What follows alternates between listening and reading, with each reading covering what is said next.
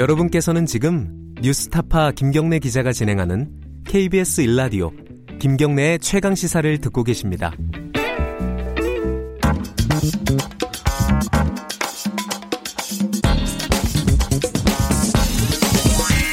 뉴스의 재발견.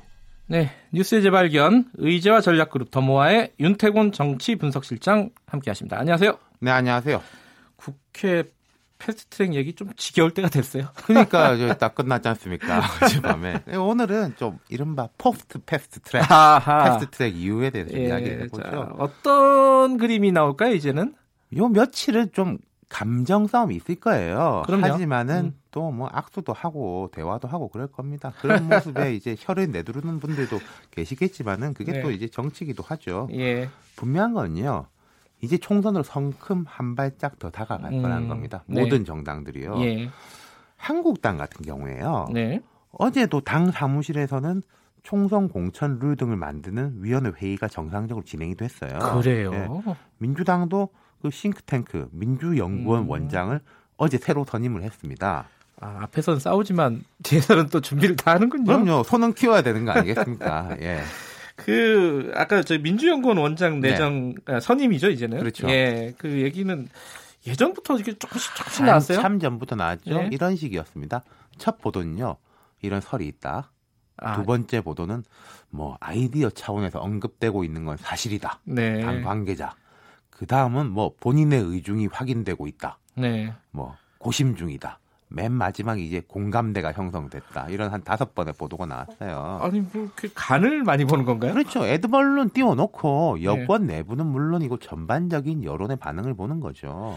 이제 뭐 지금 완전히 이제 fix 어, 저- 정해진 거죠? 그렇죠. 예. 그러니까 음, 뭐 모두가 쌍수를 들어서 환영이다. 이런 조금 과장일 수도 있겠지만은 예. 이른바 친문, 비문, 청와대 당할 것 없이 양정철 전 비서관의 민주연구원장 자리에 앉는 것에 대해서는 큰 반대는 없었다. 음흠. 다만 이 과정에서 묘한 신경전 같은 게 있었어요. 묘하다는 건 어떤 이게 이제? 보도 초기에는요. 예. 당에서 제안을 한 것으로 알려졌다. 이런 식의 보도가 나왔어요. 예. 그 뒤로는 뭐 기다 아니다. 누가 먼저 제안했다. 뭐 이런 식의 보도가 엇갈렸는데 네.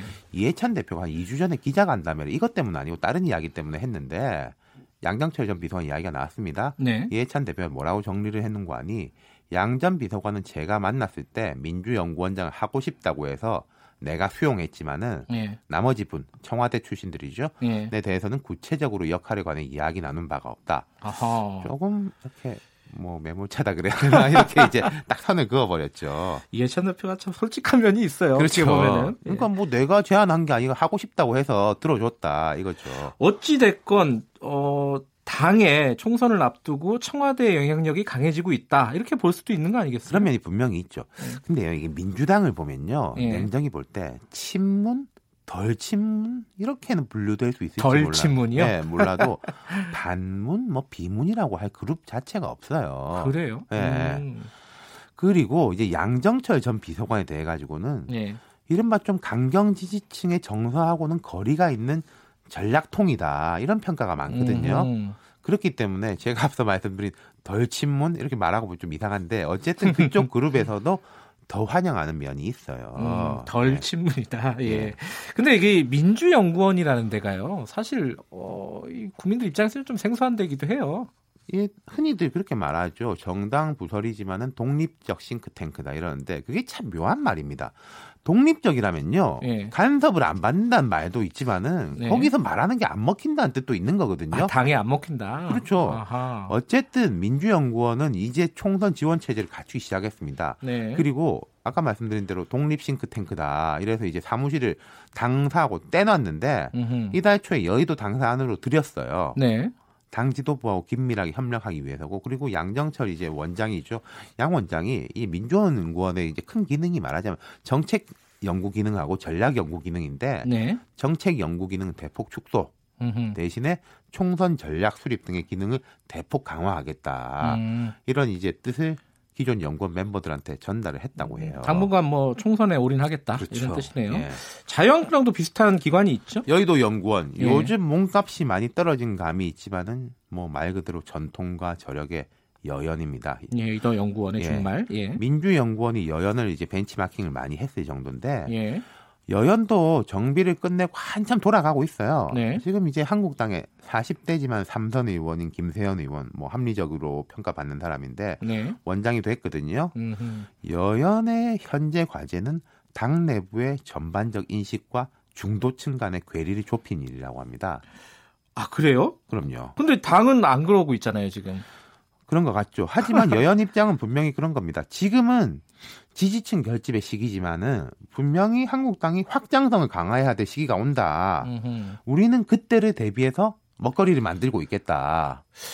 얼마 전에 그 민주연구원에서 보, 보고서를 하나 냈잖아요. 네. 거기에 보면 금인찍, 그자찍 그렇죠. 뭐 그래도 그래- 민주당 찍을- 찍겠지. 찍겠지. 그래 자유민주당 찍을 어, 거냐? 그래서 뭐, 예. 민주당 찍을 거냐? 예. 그러니까 우리 조심하자 이런 그렇죠. 태도를 뭐 비슷하네요. 일단 연구원들의 어떤 생각들은. 그렇죠. 그러니까 음. 이게 뭐 아, 이게 앞에선 싸우고 뒤에선 이러는 거냐 배신감 느끼는 분들도 아, 있겠지만 그럴 수도 있어요. 예. 이런 흐름이 나쁜 게 아니라 정상적인 흐름이고요. 문제는 이런 흐름이 수면 위에 올라가지고 나타나야 되는데 예. 못 그러고 있다 이런 음. 거죠. 지금 보면요 한국당에 대해 특히 아니 뭐 저런 식으로 해가지고 이게 되겠냐라고 보시는 분들도 있지만은 어떻게 보면요 한국당이 싸울 수 있는 건 역량이 올라왔기 때문에 싸울 수 있는 겁니다. 한 아하. 6대 4 정도는 되니까 싸움이 되는 거지. 이전에 지지율 한 음. 10% 15% 이런 식이면은 지금 이렇게 여당이 하는 것에 대해 가지고 뭐 몸으로 맞고 들어놓고 길에 나가고 그렇게 못 한다는 거예요. 최근에도 예. 보면은 아까 이제 청와대 청원에서 100만 명 가까이 해산하라 이렇게 예. 올라오는데 지지율은 조금씩 조금씩 올라가고 올라가고 있어요. 예, 이번에 예. 패스트 트랙에 대해서도 찬반 여론이 한 6대 4 음흠. 정도는 된단 말이죠. 8대 2 이런 싸움이 아니거든요. 할만하다. 그렇죠. 아하. 그러면 이 다음에는 한국당의 다음 포지션 뭐냐? 확장으로 예. 어느 시점인지는 모르겠지만 돌아갈 음. 것이고 여의도 연구원은 그걸 준비하고 있다. 그게 굉장히 자연스러운 흐름이다. 그렇죠. 예, 예. 알겠습니다. 자, 총선을 앞두고 지금 상황 post 패스트 트랙에 대해서 한번 전망을 해봤습니다. 고맙습니다. 감사합니다. 뉴스의 재발견 더모아의 윤태곤 정치 분석 실장이었습니다. 자, 김경래 최강시사 2부는 여기까지 하겠습니다. 3부에서는요, 음, 추적 20분 새로운 코너입니다.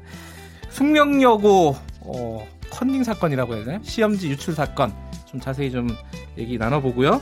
그리고 김창완 씨, 가수 김창완 씨 연결돼 있습니다. 이 가수 김창완 씨가 최강시사에 왜 연결이 돼 있는지 한번 들어보시기 바라겠습니다. 잠시 후 3부에서 뵙겠습니다. 일부 지역국에서는 해당 지역 방송 보내드립니다.